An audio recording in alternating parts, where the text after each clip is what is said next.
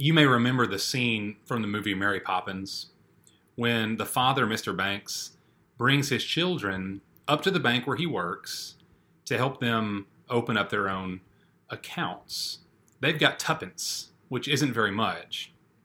But here's their chance to learn uh, the value of saving and investment. Of course, the kids, they just want to feed the birds. They want to spend their money on bird seed. So there's a conflict of interest. And, and Dick Van Dyke is dressed up as the old bank president. He comes in, he sings a song to the kids about how careful, faithful investment will yield long term interest and return. But the children, they think he's just trying to steal their money. And so they start yelling. And in all the commotion, there's a run on the bank. Well, what you have in that scene, you've got two very different views of the same thing. They're both looking at the money, but with two very different value systems. The adults, they see the children as squandering their money on birdseed. How wasteful. While the kids, they see the adults as basically trying to steal their joy by hiding the money away in a safe somewhere. What's the fun in that? And see, what's interesting in all of that is the money itself is totally neutral. The coins themselves are not good or bad. The coins don't favor one decision over the other. It's just money.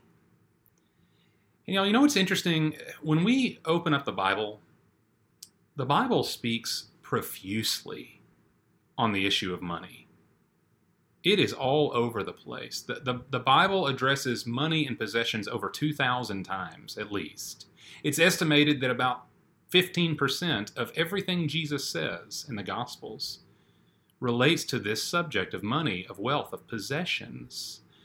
And one of the constant threads we find throughout the Scripture is the uh, what I would call the neutrality of money. Money itself is not a good thing or a bad thing.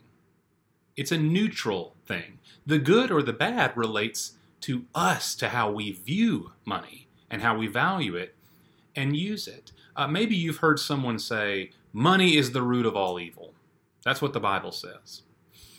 Um, well, what the scripture actually says, that's the Apostle Paul in 1 Timothy 6, he says, the love of money is the root of all sorts of evil. Money itself is just a commodity, something to be earned or saved or spent or given away or whatever else. It's the human heart. That's where the real battle is fought. And so, as we close out the Apostle Paul's letter to the Philippians today, we get a perspective on money that is very instructive, incredibly helpful.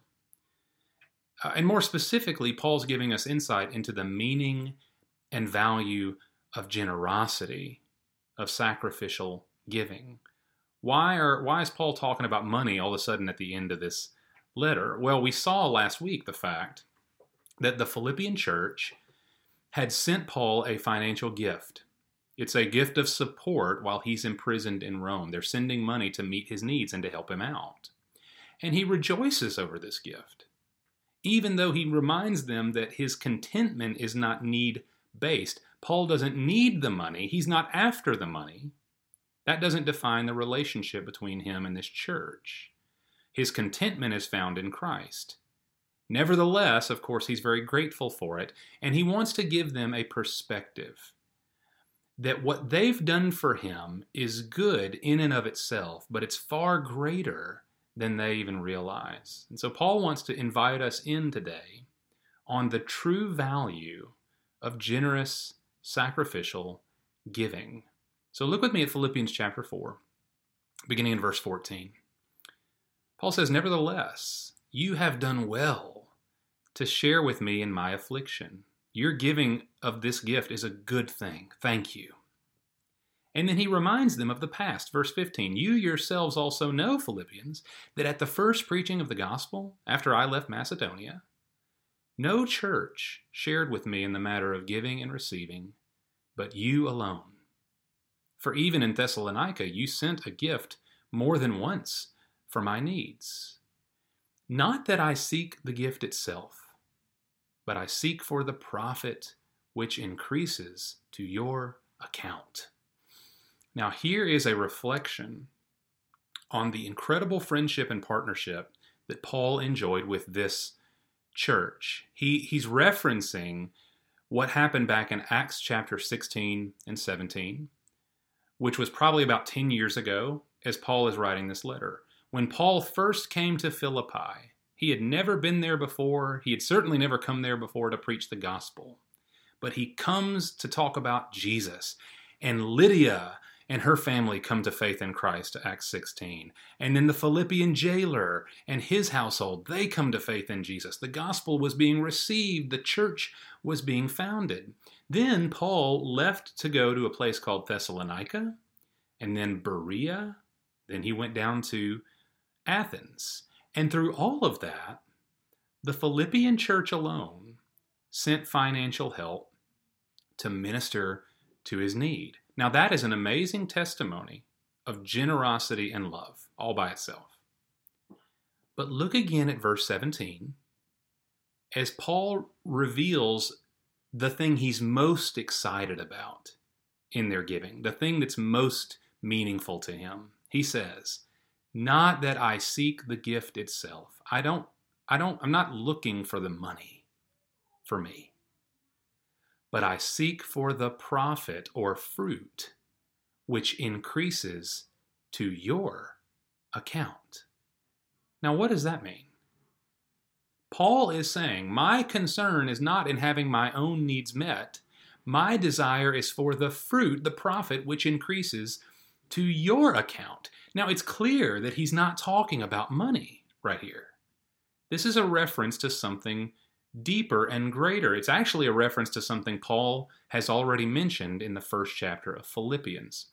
So this has been several weeks ago now that we looked at this, but as a refresher, in Philippians chapter 1 verse 9, as Paul prays for this church, he says, "This I pray, that your love may abound still more and more in real knowledge and all discernment, so that you may approve the things that are excellent, in order to be sincere and blameless until the day of Christ, having been filled with the fruit of righteousness, which comes through Jesus Christ to the glory and praise of God. Now, this is what Paul means when he says, I seek for the fruit which fills up your account. My prayer for you is that in the last day, and then for all eternity, you will be filled with the fruit of righteousness which comes through Jesus Christ to the glory and praise of God. Those two things are really the same idea. The bigger picture, Paul says, your sacrifice and generosity toward me really comes from a love for Jesus. It's not just about you and me. Jesus is the one producing this generosity and giving. It's not just that you have a special concern for me, but your love is abounding more and more because of Christ and the work of Jesus in your hearts. And so Paul says, I want you to know that God is taking account of your loving and righteous good works.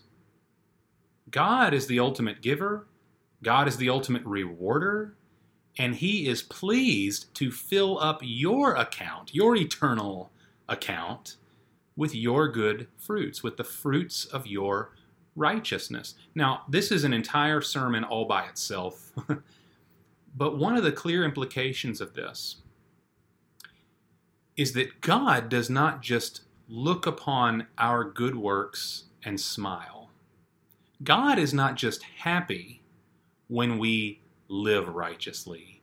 God actually rewards us God actually builds up into our account the fruit, the goodness, the reward for our good deeds. Now that may seem strange to us, but it's not strange in the scripture. In fact, a big a big chunk of the Sermon on the Mount is is about this. In Matthew chapter 6, Jesus commands us to live righteously, to live with a pure heart, to do things in secret for God, not in public to be noticed by people. And Jesus says in every case Whether you're praying or fasting or giving money, if you do it for God with a pure heart, Jesus says, Your Father who sees in secret will reward you. And then Jesus makes a very famous statement. It's one we've probably all heard. He says in Matthew 6 Do not store up for yourselves treasures on earth, where moth and rust destroy and where thieves break in and steal, but store up for yourselves treasures in heaven, where neither moth nor rust destroys, where thieves do not break in or steal. For where your treasure is, there your heart will be also this treasure in heaven that Jesus talks about is ultimately the same thing Paul is talking about when he calls it the fruit of righteousness, which comes through Jesus Christ to the glory and praise of God. Those are the same thing. It's building up treasure for eternity, and God holds it in our account. God reserves it for us. Now, we should keep in mind that this fruit extends beyond the topic of financial giving. Any good work that is done out of love for Christ falls under this category. Any good work, patience, uh, forgiveness, uh, serving others. I mean, you go on down the list. Holiness. Every good work done in out of love for Jesus c- constitutes the fruit of righteousness. Okay, so it's not limited to this issue of generosity. But generosity is perhaps the stickiest of the issues that we come up against. Um, because money tends to have such a grip on our hearts. I think that's why the Bible mentions money as often as it does. I think that's why Jesus said, "Be on your guard against every form of greed." For not for for even when one has an abundance, his life never consists only of his possessions. Jesus understood the the grip that money has on us. And so I want to break down the remainder of this scripture in Philippians 4. I want to give it kind of two main ideas. Um, first, we have the heart of generosity. Paul wants to show us the heart of a generous person. And then we have the promise of generosity our heart and God's promise. Okay, so what is the heart of sacrificial giving? Know, the truth is, um, some people give. They give to the church or they give to ministry, they give to the purposes of God because deep down we think this will put God in my debt. Uh, I am, in a sense, trying to buy God's favor and blessing. Now, it sounds crude to say it like that, but it's a very easy temptation to fall into. I give, and therefore I should get something in return. Um, but there's an opposite temptation for those who do not give generously, because there are many of us who feel like we cannot give because giving, living generously, would threaten our present security. We have too much debt. Our margins are too thin. We've got big expenses on the horizon. We know they're coming up. And so we refrain from living generously and I want you to know both of those temptations are present in my own heart. They really are. I've lived I've lived out both of those struggles personally. But I want you to notice, you know, Paul never gives us a number.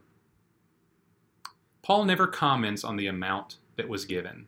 In fact, that would make it too easy, too formulaic. If Paul if Paul gave us a percentage or a dollar amount, then then we could easily become legalistic about that. We give it to get God off our back, or we give it in order to look good or to feel like we've accomplished something.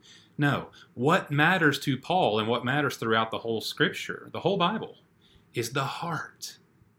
It's the heart behind the gift. Look at verse 18. Philippians 4:18.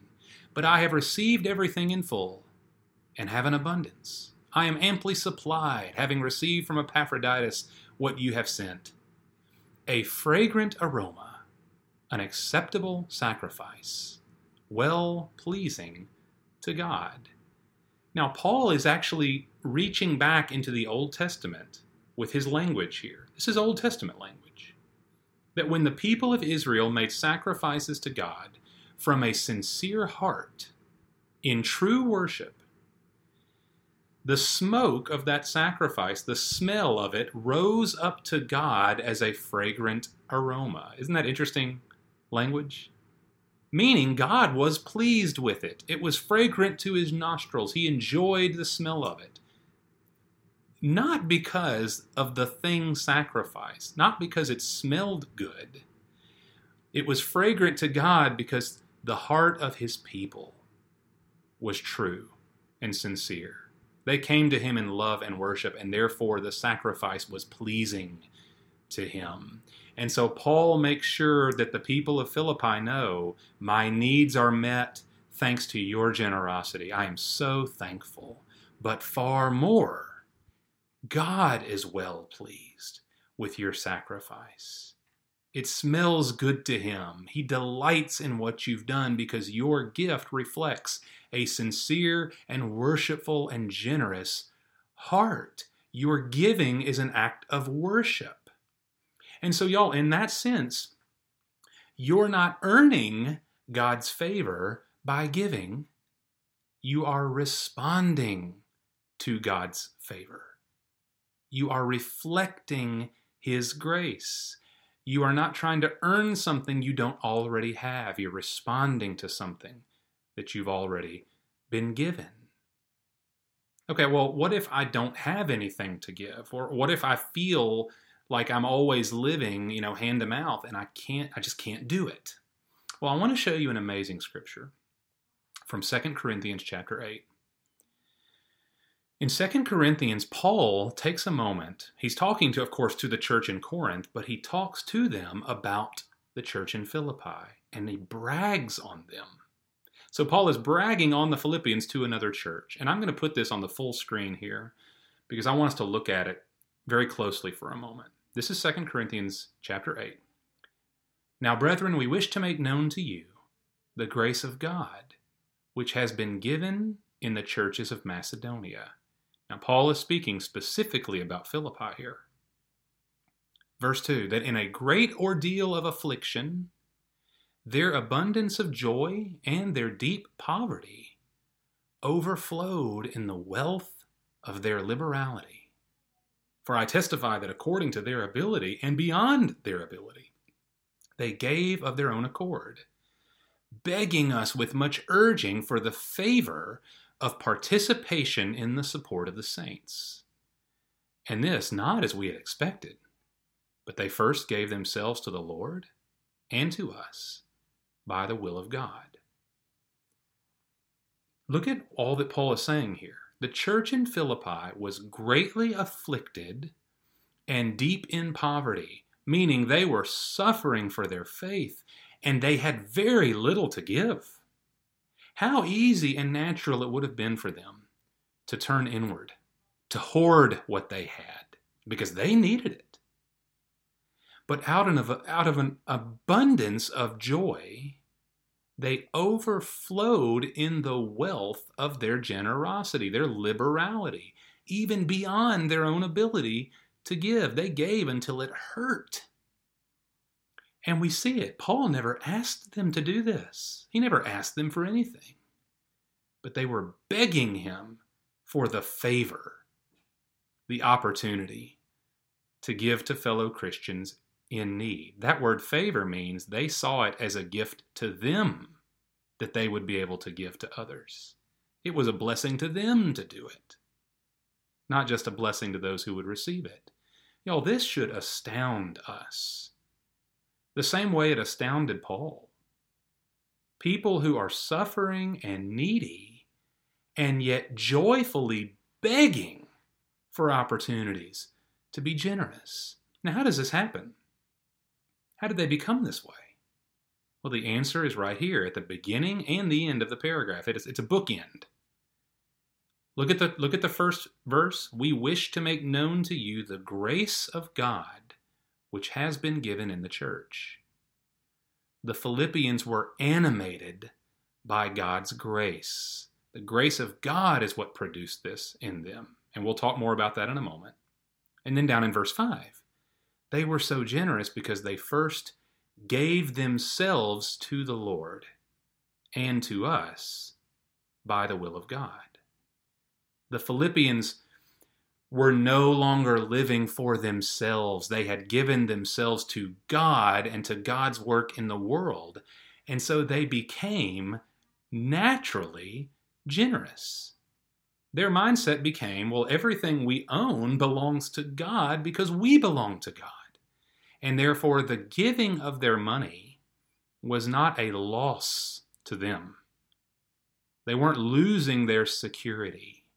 They saw this as an opportunity for gain because it supported the work of God and the blessing of their fellow Christians. An amazing testimony. Now, remember the two temptations I mentioned a moment ago.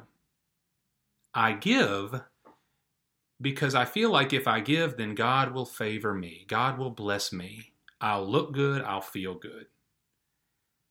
But in that case, if that's my heart, I am the focus of the giving, not God, not others.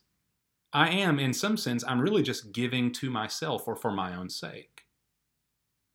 Well, think about on the other side of the coin, okay? I, I don't give.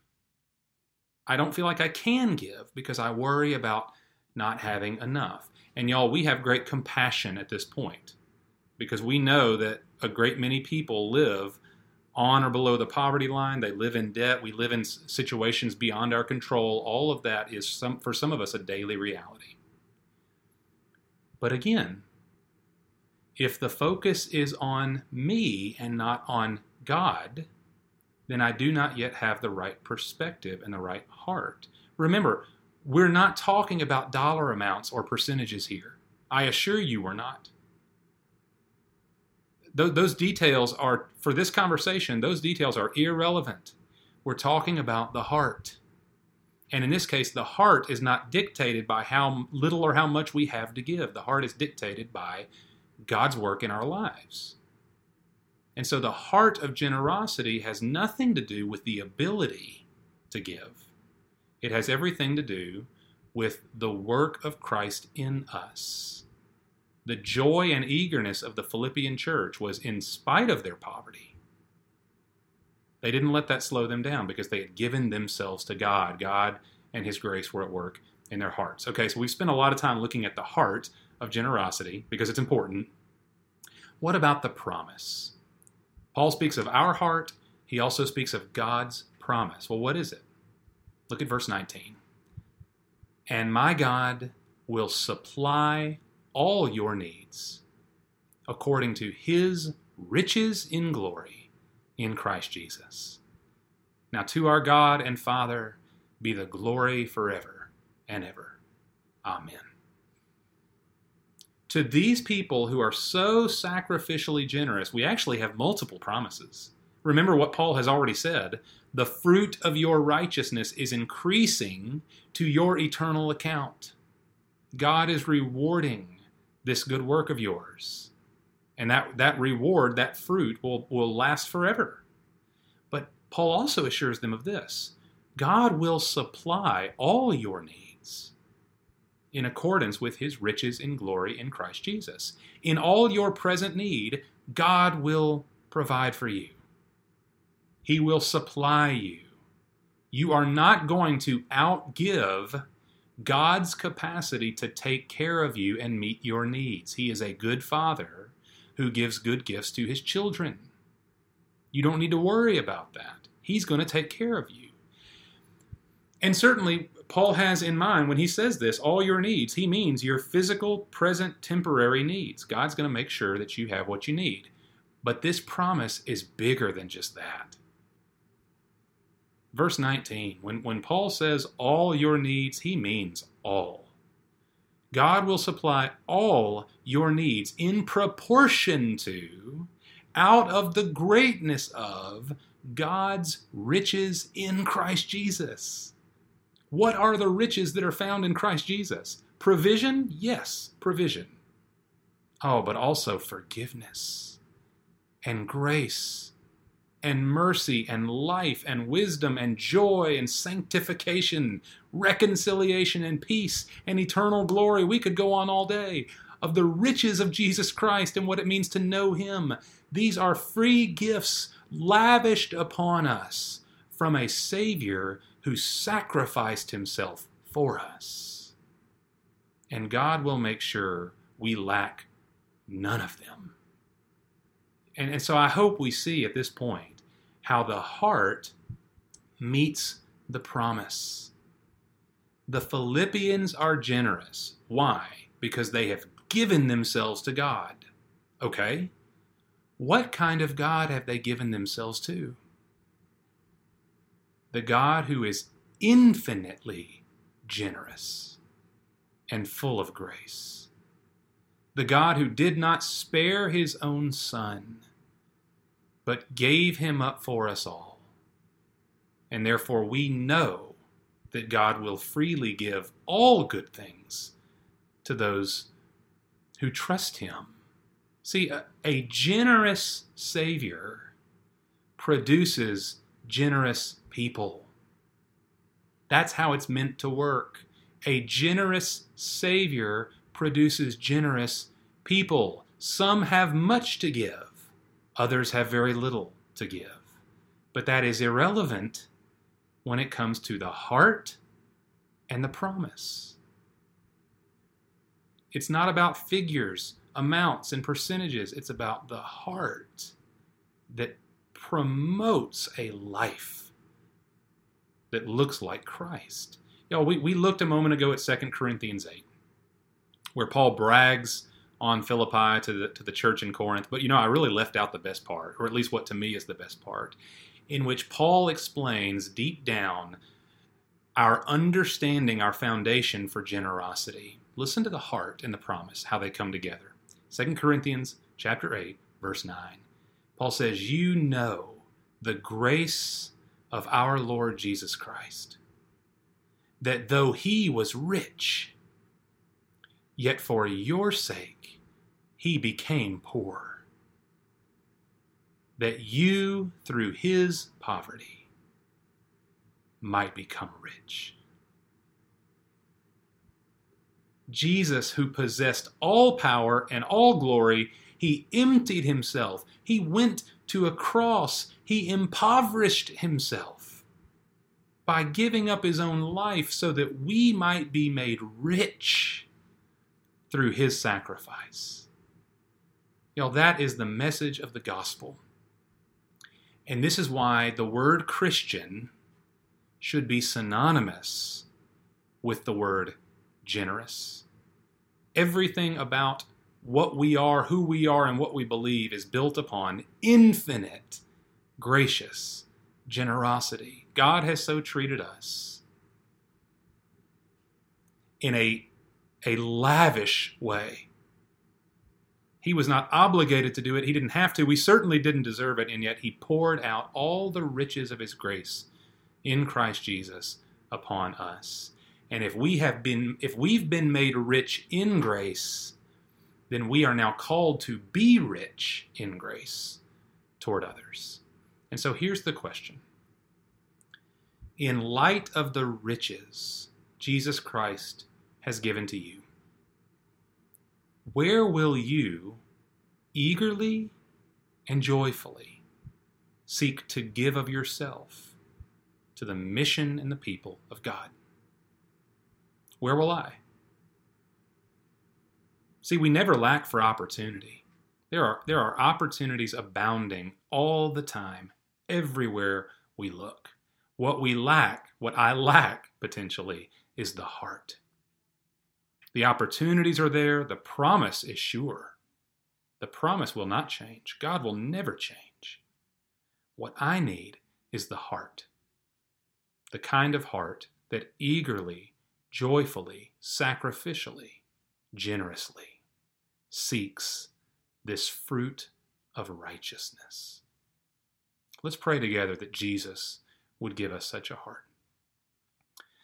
Father, what an awesome word you've given us today, a word by example that we look at the church of Philippi. And I feel confident in saying that Harvest Church, even in the midst of our own unique difficulties right now, we are more numerous and num- we have we have greater numbers of people than Philippi, the church probably did. We have greater financial stability and uh, and wealth overall than these people did.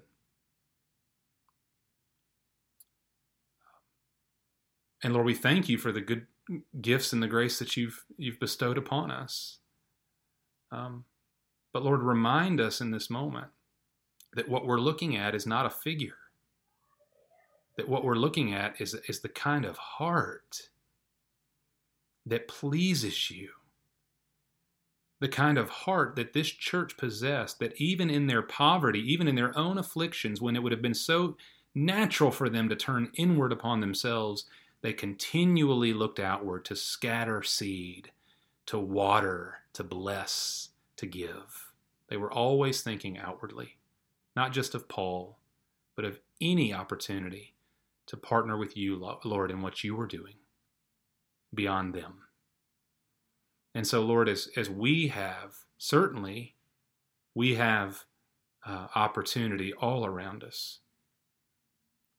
Father, what we need so desperately is the heart that we see in this scripture. And in 2 Corinthians 8, the heart that we see that Jesus spoke of, that we would store up treasures in heaven, not treasures here on earth an eternal um, fruit that is pleasing to you and that achieves, that helps to achieve your, your greater mission here in this world and beyond. Um, Father, this, this is, I pray that for us in our hearts, we'd acknowledge this is a touchy subject. None of us like to think about um, money uh, because it is it's for most of us lord it's tied down deep into our identity our heart our sense of security our sense of success or whatever else. Um, it's so hard to open up our fingers and be generous. Or at least to be generous to the point that it's painful. Oh my goodness. Um, but father whatever where, wherever we find ourselves today as we're listening as we're praying Father, make it continually bring it back for us to the heart. If we have been so generously loved by our Savior Jesus Christ, um, who did not portion out his blood on the cross, but he shed it in full for us. He did not hold anything back from us. He has made us rich through his sacrifice. Then, Father, give us as of first importance in our hearts, give us a joyful and eager generosity. Even if the dollar amount is, is tiny, give us a generosity that is nonetheless true and fruitful because it is a reflection of Christ and his work in our lives. That's what we need. That's what I need. And so, Lord, as we see opportunity around us, Lord, give us hearts that, that don't think of generous living as a loss but as a gain. Not as losing what we what belongs to us or what we need or what we have to have, but of of living the, the life that Christ Jesus has granted to us, a life of true riches in his grace. And therefore we get to truly be generous and gracious in our dealings with one another. Father, lead us to be a people who are constantly at work to love and bless, to build up, to nurture and encourage, and to supply, to give, Lord, wherever you would have us to give. And make it so, we pray, in the power of Jesus and his name. Amen.